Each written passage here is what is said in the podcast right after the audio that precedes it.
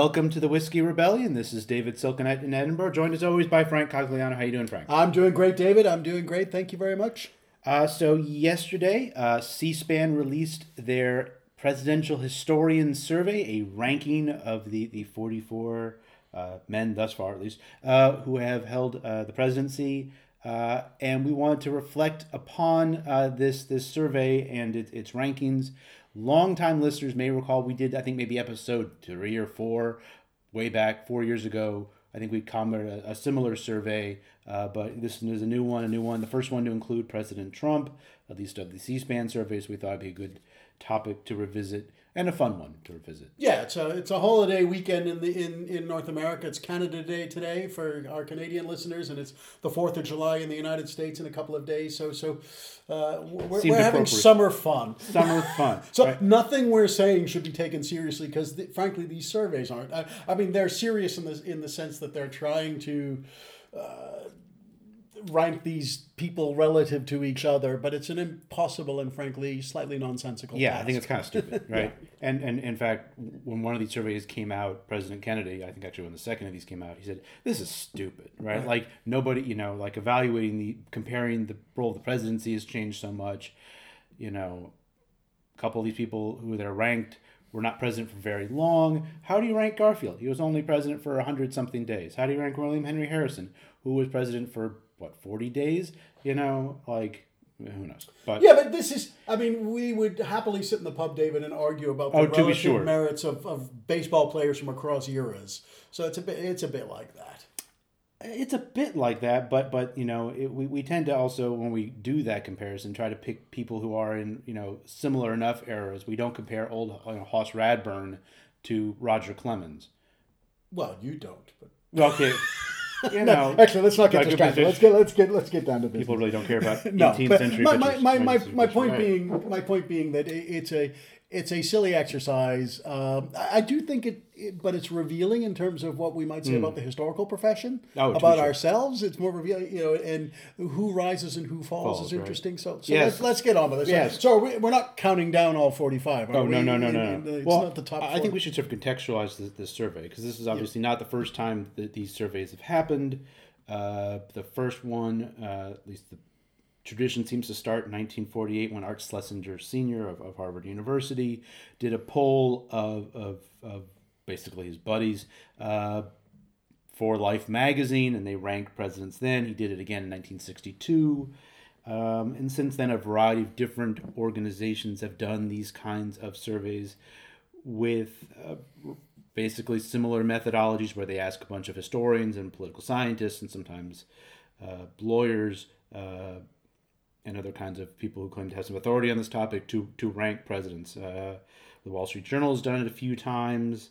Uh, Siena College Research Institute has done it a bunch of times, and they've always done it in the second year of a presidency. So they did it in 82, 90, 94, 2002, 2010, uh, and 2018. Uh, so that's always kind of an interesting one to, to think about. Um, in 2011, the Institute for the Study of the Americas in London did one. So that's actually one of the times when an international audience has done one. And this is the, I think, fourth time C-SPAN has done done this survey. Uh, they did it first, I believe, in 2000, uh, did it again 2009, 2017, and, and now, now this one. Yeah, that's right. So uh, they've been rather irregular, although they have got a lot of fanfare for this one and a lot of attention. So I imagine it'll probably become a regular quadrennial event for them um, in the future, going forward. Oh, to be sure. So in this one, they you know just thinking about the methodology, they had a, a, a survey uh, that they sent to a whole bunch of people. They had 142 responses to this survey. Uh, uh, their the people they polled were, were historians, political scientists. Some of them were in academia, some of them were, were not. Um, we can talk about the who they polled if, if we want to. Uh, they asked them to rank all the presidents in 10 categories. the categories are interesting.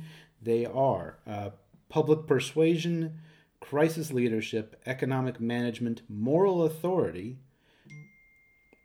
international relations, administrative skills, relations with Congress, vision, setting an agenda, pursuing equal justice for all. That's going to be an interesting one to see how they apply that one. um, performance within context of time and overall.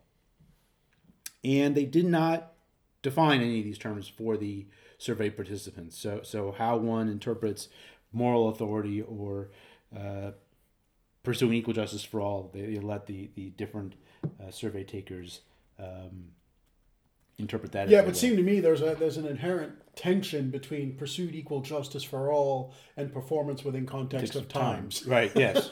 because um, prior to arguably prior till 1964 um, in the Civil Rights Act, none of these individuals would, would score very well on pursued equal justice for all.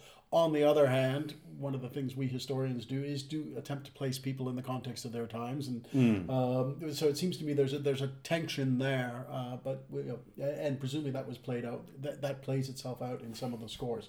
Just for for, for the benefit of our listeners, um, I suppose we should say the top three in the. So now we're referring to the C-SPAN's uh, right poll. Um, uh, the top three, Abraham Lincoln came out first. He's been first in every single C-SPAN poll going back to 2000. And he was first in the Schlesinger poll, right. and he's been Lincoln's been first in almost all of these, with a couple of exceptions where he finished second and one where he finished third. Right, and George Washington is second. Franklin Roosevelt is third.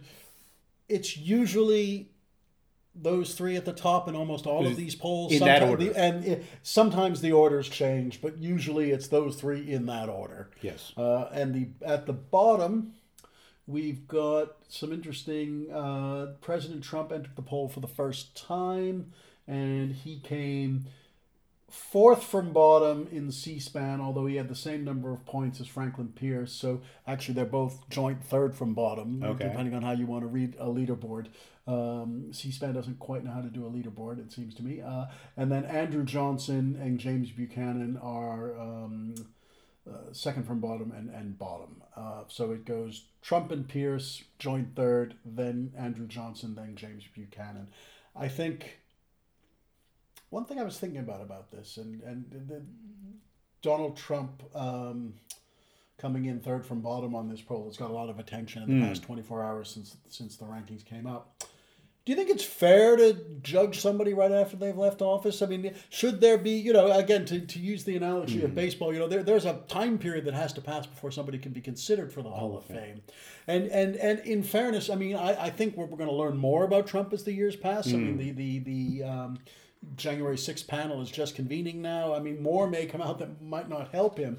But leave aside how one feels about President Trump, but is it fair even to assess President Obama at this point, who did quite well? I think he's tenth, right? Yeah, no, Obama, um, and, he, and, he's gone up the ranks in, yeah, over the past several years. He's improved, yeah. but do we need to let a leave a little bit of, let a little bit of time pass before we assess people properly? I think we do. I mean, well, and, and I think part of it is this this split between you know the people who are polled who are historians. Who I think would largely agree with that assessment that we don't necessarily know enough about the Trump presidency yet, don't have enough perspective on it, versus say political scientists who who don't think that margin of, of time is necessary. Um, you know, looking back at, at these earlier polls in terms of people who have their sort of debut on on particular polls, they often get a score that is not in concordance with what they sort of settle out to. And one really interesting example of that is is, is Eisenhower, who um, was in the, the second of these polls that Art Schlesinger did in 1962. Eisenhower ranked 21st, which was near the bottom, given the, how many presidents they had at that point. Um, and that's obviously only sort of uh, less, uh, basically a year and a bit since he had left office. Um, but since then, his his ranking has gone up. It went up in uh, basically all the polls since then. He's been somewhere between um, 11 and what he's now. He's now at fifth. He's fifth. So uh, on again, this is just the C-SPAN result, but in the last four C-SPAN mm. polls, so in 2000 he was nine. In 2008 he was eighth. In 2017 he was fifth, and he is fifth in the, in the current survey. So Eisenhower's gone up as time has passed. Mm. And and I think that but, but I think the biggest jump though was between that first poll when he was ranked very low, and then pretty much everything since then he's been gradually moving up the ranks. But but you know he was not considered to be a very successful president, at least by the people that Art Schlesinger pulled in 1962. Let, let, me just give the. Uh, I think we should talk about who's moved over yes, the years, yes. who's gone up and who's gone down. But before I do that, just for this, for the uh, benefit of the listeners, let me read the top ten. Top ten. Yeah, well, and I'll count down. Oh, so this is Casey this is, Kasem. Oh, I was David Letterman. Right, good. So um, Barack Obama is tenth on the current survey. Ronald Reagan is ninth. John F. Kennedy is eighth. Thomas Jefferson is seventh. Harry Truman is sixth. Dwight Eisenhower is fifth. Theodore Roosevelt is fourth. Franklin Roosevelt is third. George Washington is second. And Abraham Lincoln is first. Um, does anything strike you about that that particular list as unusual or? Um, those you know the people at the top of the list don't tend to change a huge amount. You know, Obama is interesting in as much as how do we, and as you point out, you know, trying to sort of assess that the legacy Obama administration is is difficult, but um, him being tenth, I think, is quite interesting. Him ranking higher than Lyndon Johnson is interesting. Yeah, well, that that is interesting. So he Obama was twelfth last time. Uh, essentially, he and Lyndon Johnson have flipped. So Lyndon Johnson was 10th in 2017 on the C SPAN mm. poll and is now 11th. Obama was 12th last time and has moved up to 10th. Um, I, th- I think that's that's uh, interesting that Obama seems to be rising, and I wonder the degree to which uh, people aren't either explicitly or implicitly comparing the Obama presidency to the mm. Trump presidency in, in terms of tone and demeanor and things like that. I, I, think that actually happens with lots of presidents where they get compared to the people who are immediately before them or after them. If you look at people at the bottom of the list, you know, if you look at Andrew Johnson and, and, and Buchanan, part of the reason why they're at the bottom of the list is they're they're on opposite sides of the guy at the top of the list. Right. You know, right. and the fact that neither of them are Lincoln means that they, by comparison, don't look so good. Um, so I think that that is definitely at play. So who's rising and falling, Dave? Well, so you know, looking at the sort of long trajectory of things, the couple people who have who have really uh, fallen. Um, one is is Andrew Jackson. So Andrew Jackson in, Schlesinger's poll, uh, and Schlesinger actually wrote a biography yeah. of, of Jackson. Um, so he may have tipped the scales a bit, uh, but he was six. Um, in that poll and, and ranked very highly uh, in the polls that came out in the in the 80s and 90s. Uh, and he has now dropped pretty significantly over the past five years in particular. Um, is and, uh, and, he's now down to 20 seconds, so he's in the middle. Right. So, um, but but uh, I wonder if you're talking about the unfavorable comparison between um, uh, Lincoln and his his predecessor and successor and how that hurts them. Mm. Do you think that Jackson has been hurt by his association with Trump, which of course isn't his doing. I think there are yes. reasons why Jackson shouldn't be ranked mm. highly, but but he, he was that, so closely associated with Trump in the in the minds of the public and historians. It probably didn't help. Um, but I think the bigger thing is about sort of you know what is it about the the Jackson presidency that people think are is the defining and noteworthy elements of it, right? And if we think about you know, the, what Art Schlesinger thought was notable about Jackson, it was things like the bank wars, the nullification crisis, you know, and if you look at, at more recent historical treatments, we tend to sort of prioritize Indian removal uh, and both uh, the, you know, before his presidency, wars against Native Americans um, and his support of slavery as the defining features of his presidency.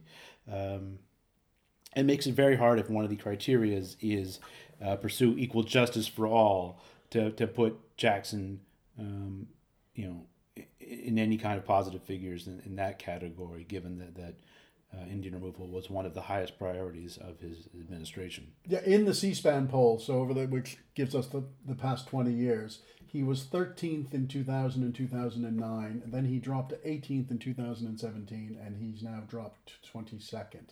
One, I think, I, I if I were going to predict, I would suspect he's not going to rise for the foreseeable future. I have a feeling that he, I, I think uh, the stock in Andrew Jackson is going down and will probably continue to go down. Well, I mean, uh, the question I have about these polls, and I mean, I have lots of questions about these polls. Is, is you know when we rank these people about on these criteria, are we ranking them based on, on how we judge the, these figures now? I mean, do these polls tell us more about us than they do us about Andrew Jackson? Maybe. Um, I think uh, you know the criteria that, that, that they've established. You can imagine that Art Schlesinger's criteria would have been very different, right? And so they were playing by by very different sort of sets of rules. Um,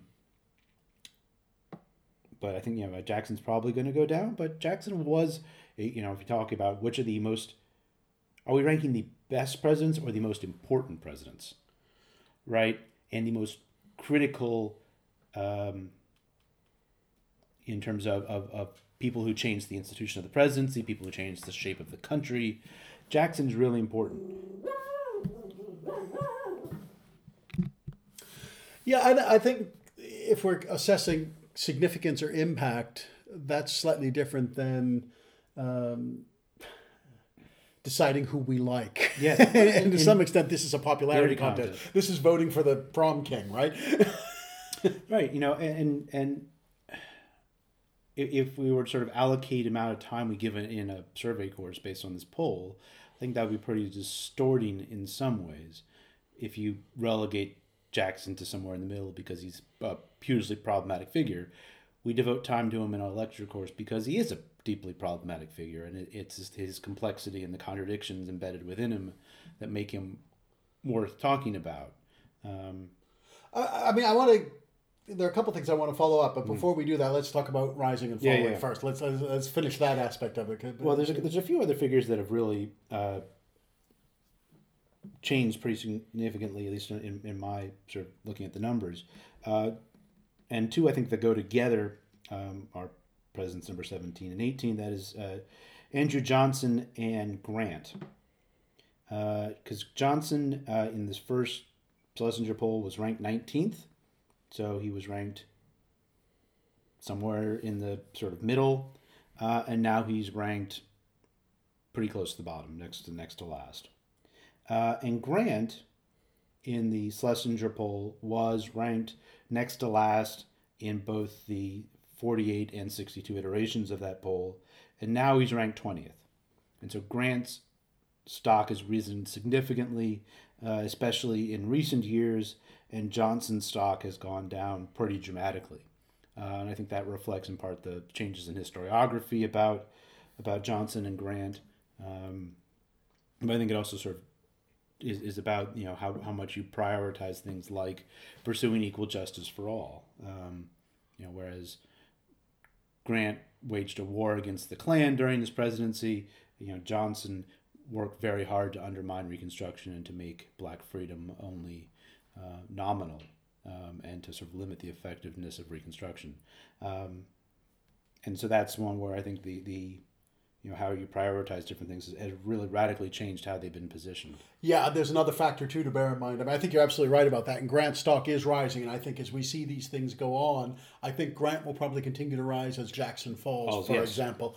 Uh, however, I think one thing to, to bear in mind is also uh, what's going on in the broader culture and in publishing. So mm. so Harry Truman's status now is was pretty much confirmed. I don't know if you if you've got the data from yeah. earlier surveys, but um, at hand, David. But you know, Truman's position has pretty well been solidified in the top ten since the appearance of David McCullough's biography of him 20 odd years ago or 25 yeah. years ago.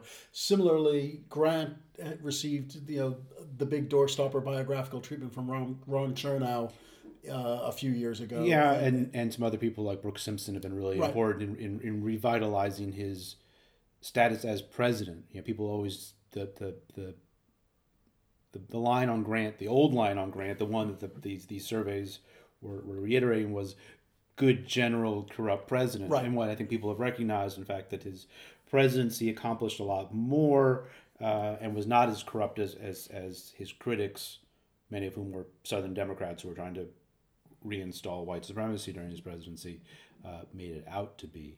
Um, That's right. So, That's right. So, so, so Grant has, has changed pretty dramatically.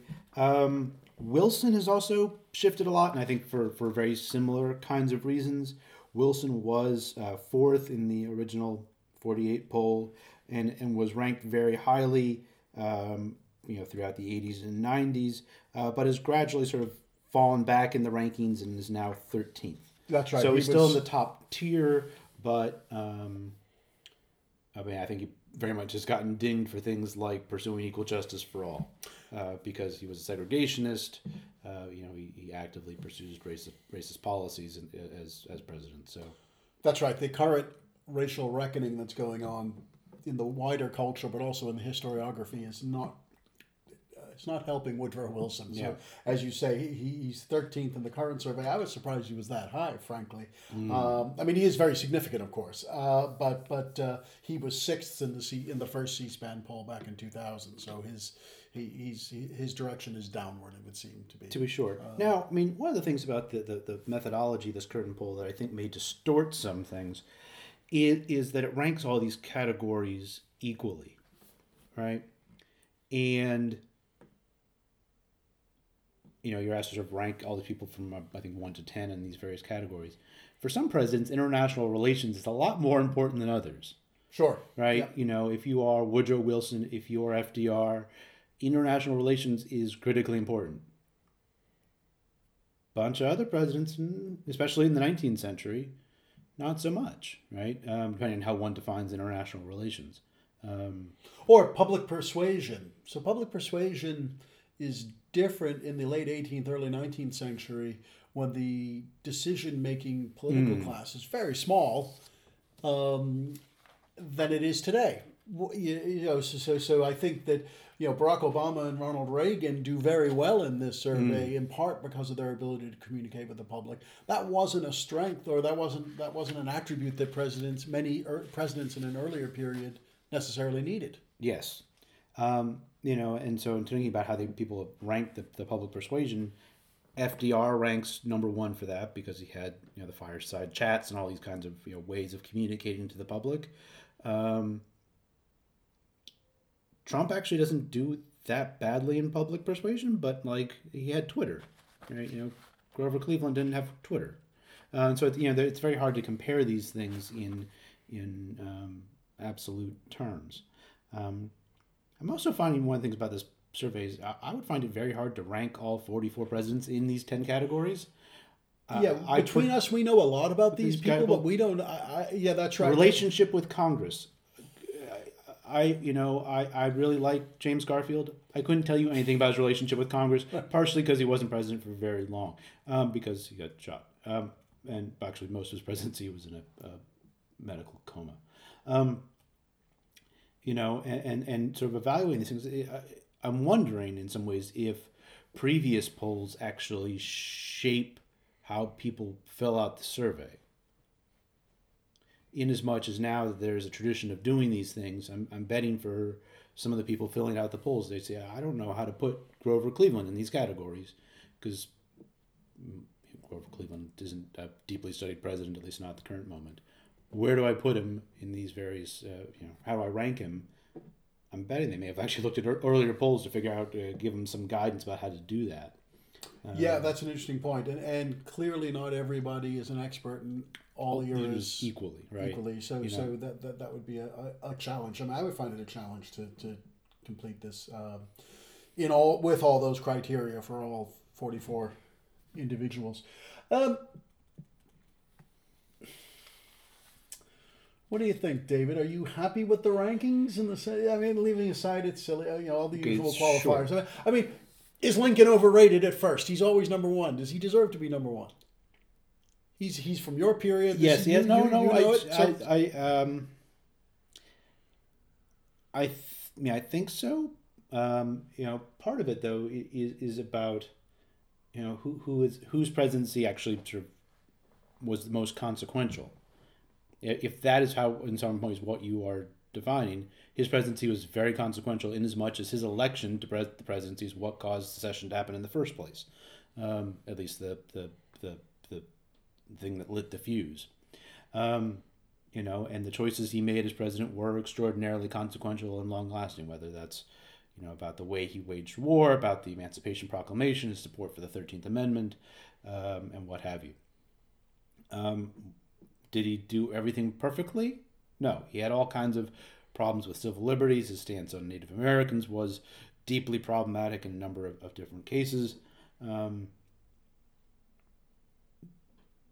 but yeah, I'm, I'm happy with his ranking as number one. Um, you know, the, the, the ones that the, the, the, the few that I think are, are treated unfairly, I think James Buchanan is ranked last. Buchanan was a bad president, no doubt. He made enormously some enormously bad decisions. You know, he supported the, the Dred Scott decision. He he was largely inactive during the secession crisis. Uh, he said basically the p- president doesn't have power to do anything to stop states from leaving if that's what they want. He said the powers of the presidency are quite distinctly limited by the Constitution, which is a legitimate constitutional reading, I guess.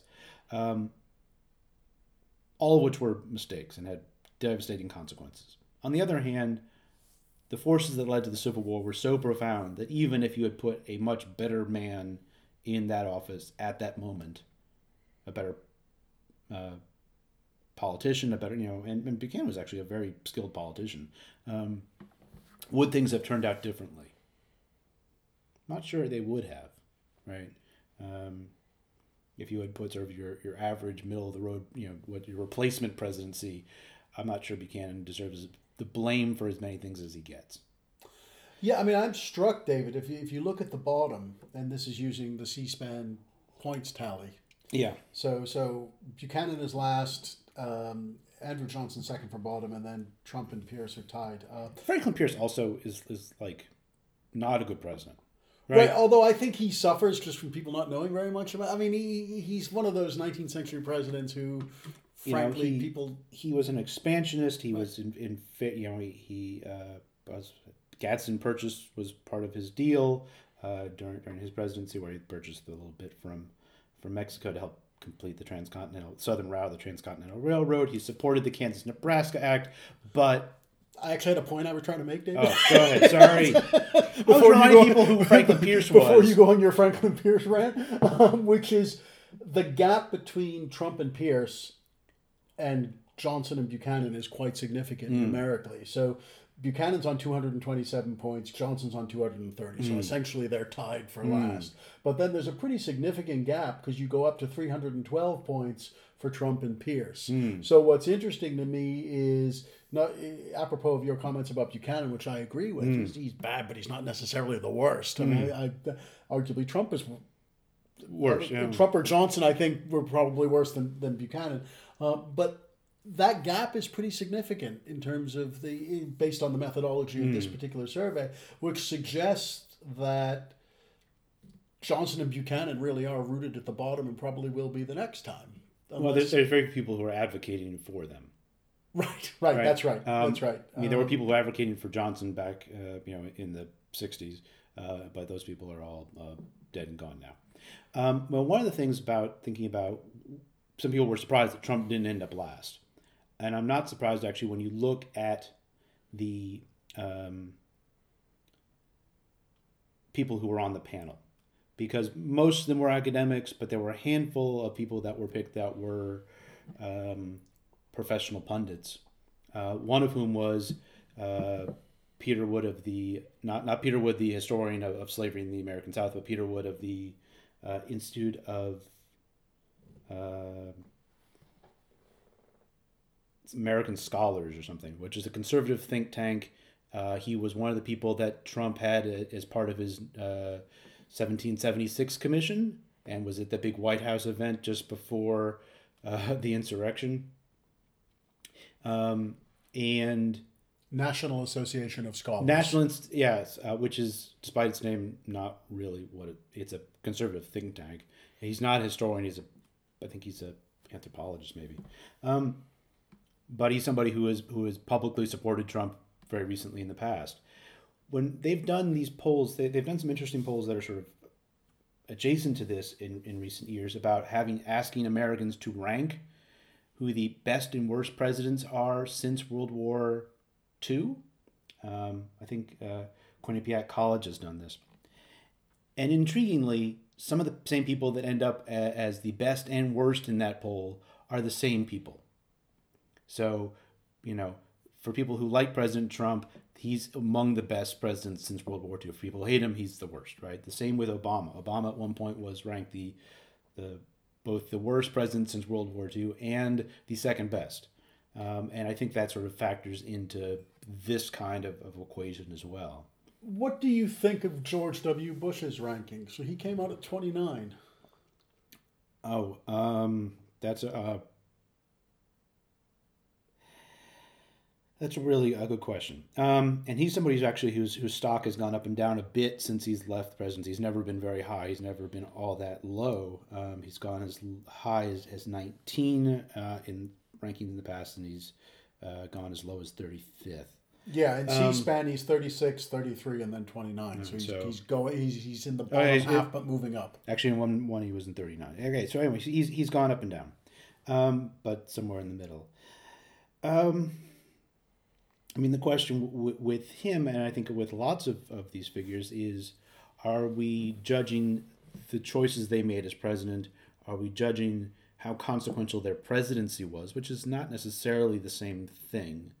Um, you know, if you look at uh, George W. Bush, uh, how was he doing immediately after 9 11? He seemed to be doing okay. He seemed to uh, gather public support, uh, at least in that particular moment. Everything after that, at least in, in my reckoning, was something of a disaster. Um, most notably with the war in Iraq. I well, would rank it. him lower as a consequence of that. Uh, but um, you know, how much of that you attribute to him? How much you uh, attribute to I don't know people like uh, Donald Rumsfeld who passed away yesterday. Um, well, it's his administration. administration that, that, sure. that, that, yeah. I think for this, for the purposes of this exercise, that, ranking that doesn't matter. Yeah, um, yeah. I mean, I think arguably his was the biggest foreign policy mistake mm. Since the Vietnam War yeah. and arguably since the Second World War. So, so well, I'm surprised he's ranked as highly as he so, is. So one of the thing, one of the criterias here was economic management, right? Which is a very tricky thing to assess. What is the role of the presidency in in in, in affecting the economy? The economy during the George W. Bush administration, until the last say six months of it, was really generally very good. How much of that was attributable to George W. Bush. I have no idea. Sure. Uh, and I think likewise with President Trump, part of the reason why he didn't rank last, or one of the categories in which he ranked, you know, um, somewhere in the middle, was in, in economic management. Again, how much how, how great the, the, the Trump era tax cuts were uh, on a macroeconomic level, I have no idea. That's deeply outside my area of expertise, and I'm not sure we've actually been able to see the effects of those things um, long term yet, right? Um, how much ability the president has to, to transform the economy is a is a question that, that historians have debated for, for many years. How much blame, for instance, do do you know we give to to presidents who are who happen to be have the misfortune of being president during bad economic times. Is is Hoover bad because of the Wall Street crash? Who knows? You know, and how much of that can be blamed on him. Do you? Are there any criteria or characteristics, as they're called in C-SPAN, that are mm. missing from that list that you think should be on there?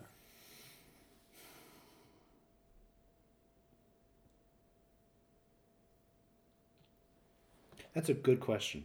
Um,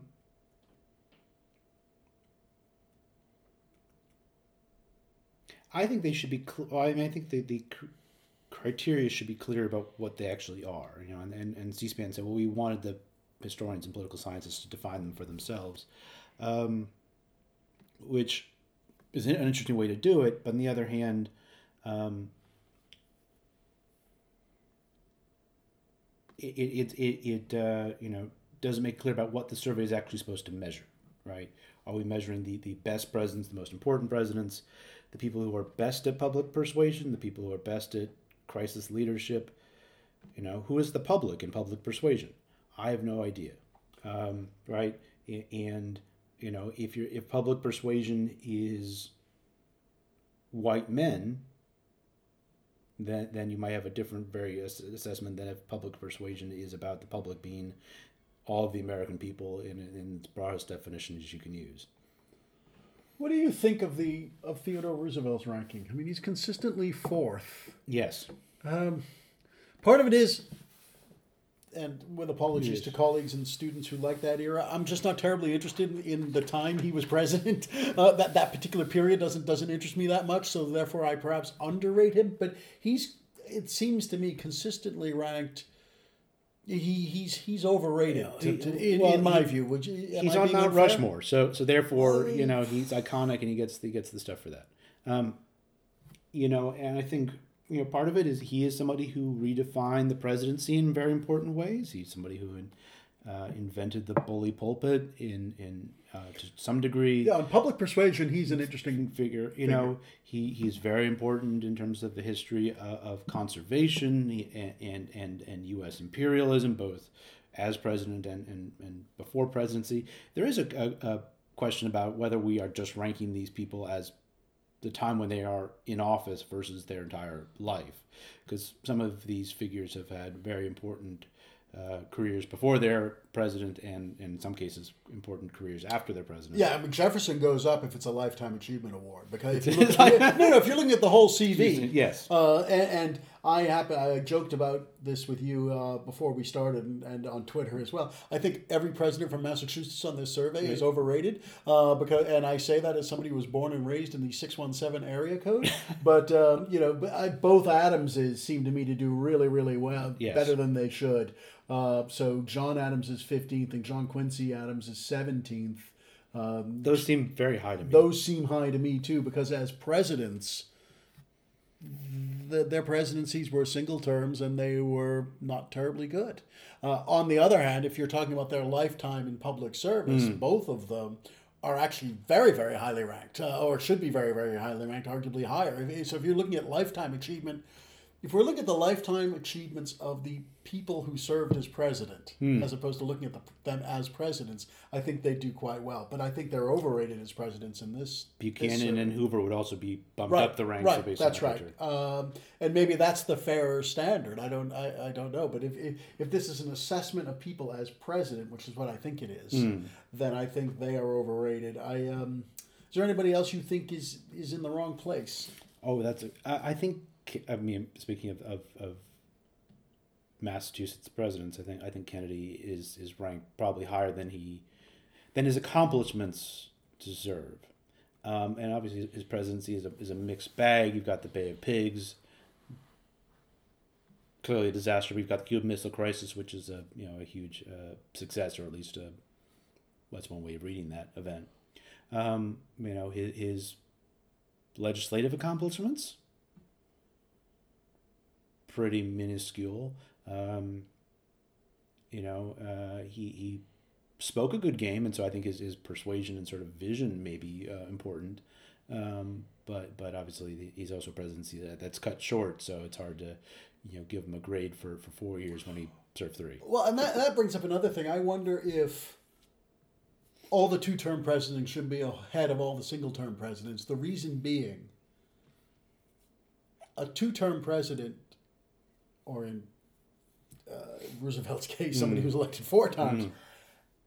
That's the ultimate public survey or the ultimate survey. So, so the, the, their contemporaries chose them to serve again. It seems to me that if you're looking at a lot of uh, looking at questions of public persuasion mm. and so on, that that that that that's quite significant, and that and that would change the ratings a lot. So then Jackson moves up, Nixon moves up. I mean, I think I think yeah, that, yeah, um, yeah, Nixon's a complicated one. How I thought, you know, but on the other hand, you could have a one-term president like um, uh, Polk, who's another person who's actually moved around a lot. He's been as high as eighth, uh, is now um, 18th. Um, Polk, one-term president. Now, part of that was for largely for health reasons, but he's somebody who came in and said, "Here's the five things I want to do," and he did them, and they were all pretty significant things and you know in terms of having a vision of what he wanted to accomplish he met his vision he was very you know and was successful in persuading congress of things he, he did all of those kinds of and obviously his uh, equality for all he falls down pretty significantly but uh, one can do a lot in one term if one does it properly. Sure, but so so so. And people can do nothing in two terms. Of course, but so, so would you disagree with my assertion that by definition somebody who's who's elected twice should be ranked above somebody, and, and there might be good reasons for some people not being yeah, re-elected, yeah, including dying. Yes, dying is a perfect good reason for not continuing public service. Um, yes, but as a measure, because that is a measure of their success in their time, if they are able to persuade to win yes, re-election. To be sure, uh, I think that's but but also that partially depends on who they are running against all these other kinds of you know the the the, contextualization of the one of those things these rankings do is they do in some ways strip a lot of the context of these the, these individual presidencies that has changed so dramatically mm. you know and, and and that's one of the things that, that always sort of makes me sort of look at these lists and say well these are these are fun but also kind of stupid um, yeah i mean so by my two term standard maybe Bill Clinton rises because Bill Clinton is an interesting character in this. He is he's got he's 19th in the current survey. He was 21st in 2000 right after he left office. That's right. C-SPAN. Uh, 14th and then 15th. So he rose sort of a few years after he was out of office. Yes. Those are during the Bush years, of course, uh, mm-hmm. uh, the George W. Bush years. So to some extent, that might be it's a bit like it, that tracks interestingly against it's similar to Obama's yes. rise. Um, but then he settled down to um, 19th now in the current survey. So he, which is more or less where he was when he left office. He was 21st. But he's got almost the same tally of points mm. as his predecessor, George H.W. Bush. Bush. So, so uh, Bill Clinton has 594 points. Then Ulysses Grant is between the two. He's got 590, but George H.W. Bush has 585. So there's not much difference mm. in this, according to these survey results, between the first George Bush and Bill Clinton, which is interesting because, of course, Clinton served two terms. Yes. And um, I think was reckoned for a long time to be a quite consequential president, but as time passes, that doesn't seem to be as prevalent of view. Yeah, it's hard. it's hard to figure. It's, it's, you know, looking back on that those eight years, uh, the things people remember are his impeachment, which is stupid, but that's you know um, what people remember about it. The economy was good. How much of that was his doing? Right. Hard to say. Foreign policy, uh, you know, in some ways he was blessed with not having the complex foreign policy issues of either his predecessor or his successor. Um, you know, and so again, the, the, context matters a lot. How much of that was, was Clinton's doing, how much of that was was a factor of other things. It's very hard to say. Um, but he's not somebody who particularly changed the office a great deal. Um, in some ways, he was kind of a, a a placeholder. Yeah, I mean, his was a relatively quiet. It wasn't quiet at the time. There was a huge amount of Sturm und Drang around his. There's lots of noise, but it didn't. There's a lot of noise, but his two-term presidency was relatively quiet in All terms right. of achievements. Anyway, now one thing they've never done is they've never ranked vice presidents. That would be. Yes, David. I think you should start the Silkenat survey of vice presidents. hey, I, you know, I think that'd be interesting because nobody knows who the hell those people are, you know, and, and most of them are inconsequential. It's amazing the degree because, of course, they all have so-called Potomac fever. Everyone who becomes vice president becomes vice president in the hope that they will become president. Every single person. person. And the vast majority of them Don't. do not. Yeah. Do not, and, and and it's amazing how quickly they are forgotten. That is true, right? I mean, I can both of us are do this for a living. I couldn't name half of them. Oh, I'm sure I couldn't. I'm sure I couldn't. And and some that I know, or you know, some uh, still surprise me. Mm. You know, Dan Quayle. what happened to Dan Quayle? I think I saw him at the, the Republican convention last year, but uh, beyond that, uh, so, so, it is interesting how important that role is, and even Mike Pence, who was nearly killed by his president, arguably, mm. allegedly, I want to make clear. you know, he was almost killed by the president's followers. Yes, yeah, yeah, to be more precise. You think Mike Pence was, yeah, we had four years, and that was just, that was as recently as a few months ago. exactly. Um, so, so, it's amazing how forgettable most of the vice presidents are until they're not. Until so, you know, yeah. Lyndon Johnson becomes president because of the assassination of John Kennedy, and I, I, uh, I'm surprised Johnson isn't ranked more highly. I mean, his presidency is definitely a mixed bag. Uh, but you know, on foreign policy, the Vietnam War is there, but but in terms of domestic policy, it's one of the most significant presidencies. Yeah, I think full stop. Both he and, and Nixon, I think, are, are sort of these mixed bags of, of, of you know very significant pluses and minuses, uh, and, and I think that's sort of hard to figure out how you how you do the math there. Right, time for last drops, Frank. Right. Uh, David, go ahead. You've heard this before. Listeners, Our listeners have, heard, have heard this before. You can stop now if you want. Actually, David's got a good last drop, so don't stop. You can fast forward about two minutes if, if you. The Fourth of July is looming. It's time for my twice yearly rant about the Declaration of Independence and the Declaration of Arbroath. I do this in April and July. I do it in April around the anniversary of the Declaration of Arbroath, and I will do it now as the anniversary of the Declaration of Independence in the United States of the United States is looming. There is, and let me make this clear, I'm speaking as clearly as I can, no connection between the declarations of Arbroath and the American Declaration of Independence. These things are unrelated. Nationalists and certain politicians on both sides of the Atlantic are heavily invested in claiming otherwise. It is not true. Thank you. That's my last drop. I'll see you again in April. no, but for those people who haven't heard this rant before and, and who may not be familiar with, with medieval Scottish history, do you want to give them the, the two second or the 10 second version of the Declaration of Arbroath, which wasn't called that at the time, but what is now called yeah, well, actually, I, am a little reluctant. I don't want to wade into the waters of Scottish nationalism or Scottish history, to be frank with you. Uh, however, the Declaration of Arbroath was a letter um, in the 1300s from the in the 14, early 14th century from a group of um, Scottish lairds to the Pope. Um, it has been re i mean its history and the way this thing has been reconfigured is an interesting story in scottish history as well as scottish politics in the 20th century as it, as it was reconfigured as the declaration of arbroath uh, in the early 20th century but it's become an article of faith among not all nationalists in Scotland, certainly, and not all nationalists in the United States, that there's a connection. It's, it's been widely, um, this has been widely promoted uh, in certain circles, really for the past much of the past century, but uh, that that the Declaration of Arbroath was an inspiration for the American Declaration of Independence, and there is no evidence to support this. There's nothing. So your, your man TJ didn't ask for a copy to be sent up from Virginia to his place in Philadelphia. He did not. He no. did not. However, and and what is lost in this is that. Um, there's a really interesting history about uh, in terms of the Scottish influence on the Declaration of Independence. So mm. two of the signatories to the Declaration were important figures. James Wilson and John Witherspoon. They were important legal and, and constitutional thinkers, uh, and they they were uh, in attendance at the and at the for the debates over the Declaration of Independence. Jefferson himself was read widely in what we now call the Scottish Enlightenment. Uh, there's a, there's a there's a belief. There's an argument that was made almost 50 years ago by Garry Wills that you know so the famous phraseology in, in the Declaration of Independence is life, liberty, and the pursuit of happiness.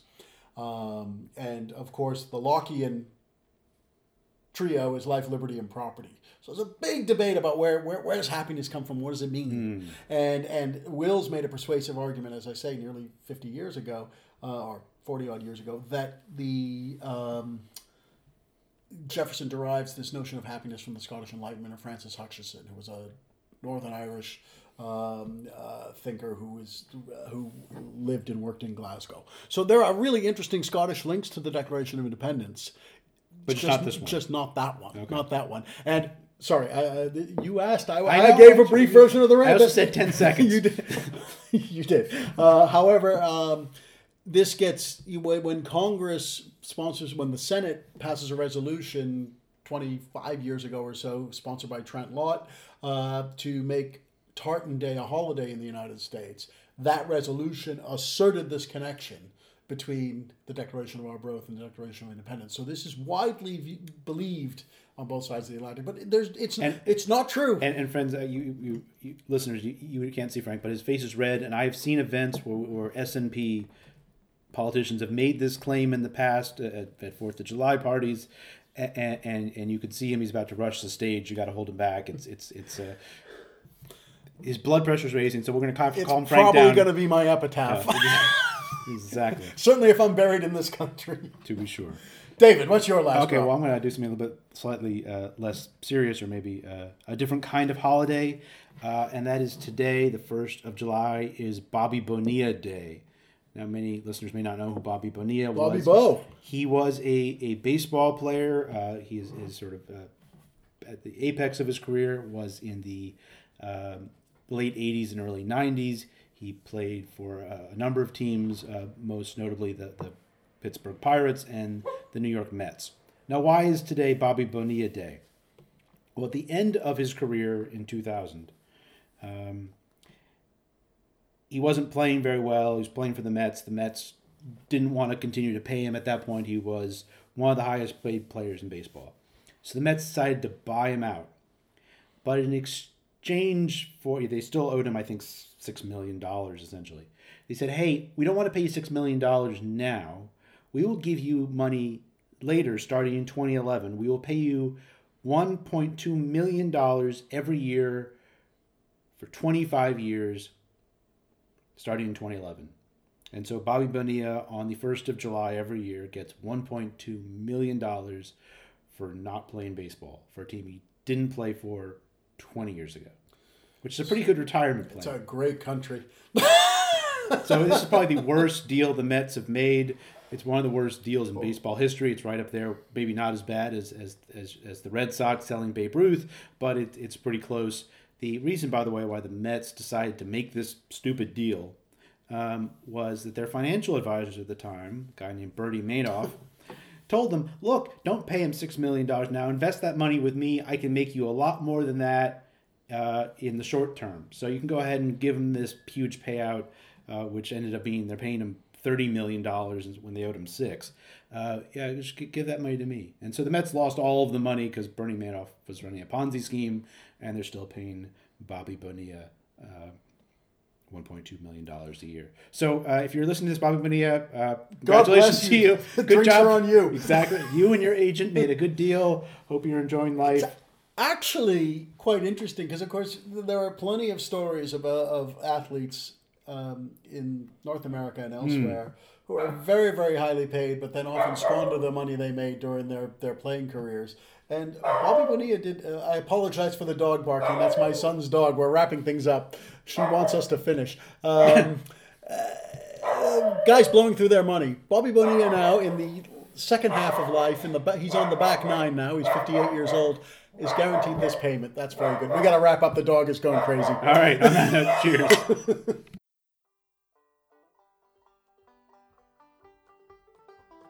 The Whiskey Rebellion is hosted by David Silkenat and Frank Cogliano. David is a senior lecturer in American history at the University of Edinburgh, and Frank is Professor of American History and Dean International for North America at the University of Edinburgh. The Whiskey Rebellion is available on iTunes, Stitcher, and Podbean. You can follow the show on Twitter at Whiskey Rebel Pod and like the show on Facebook for updates about current and future episodes.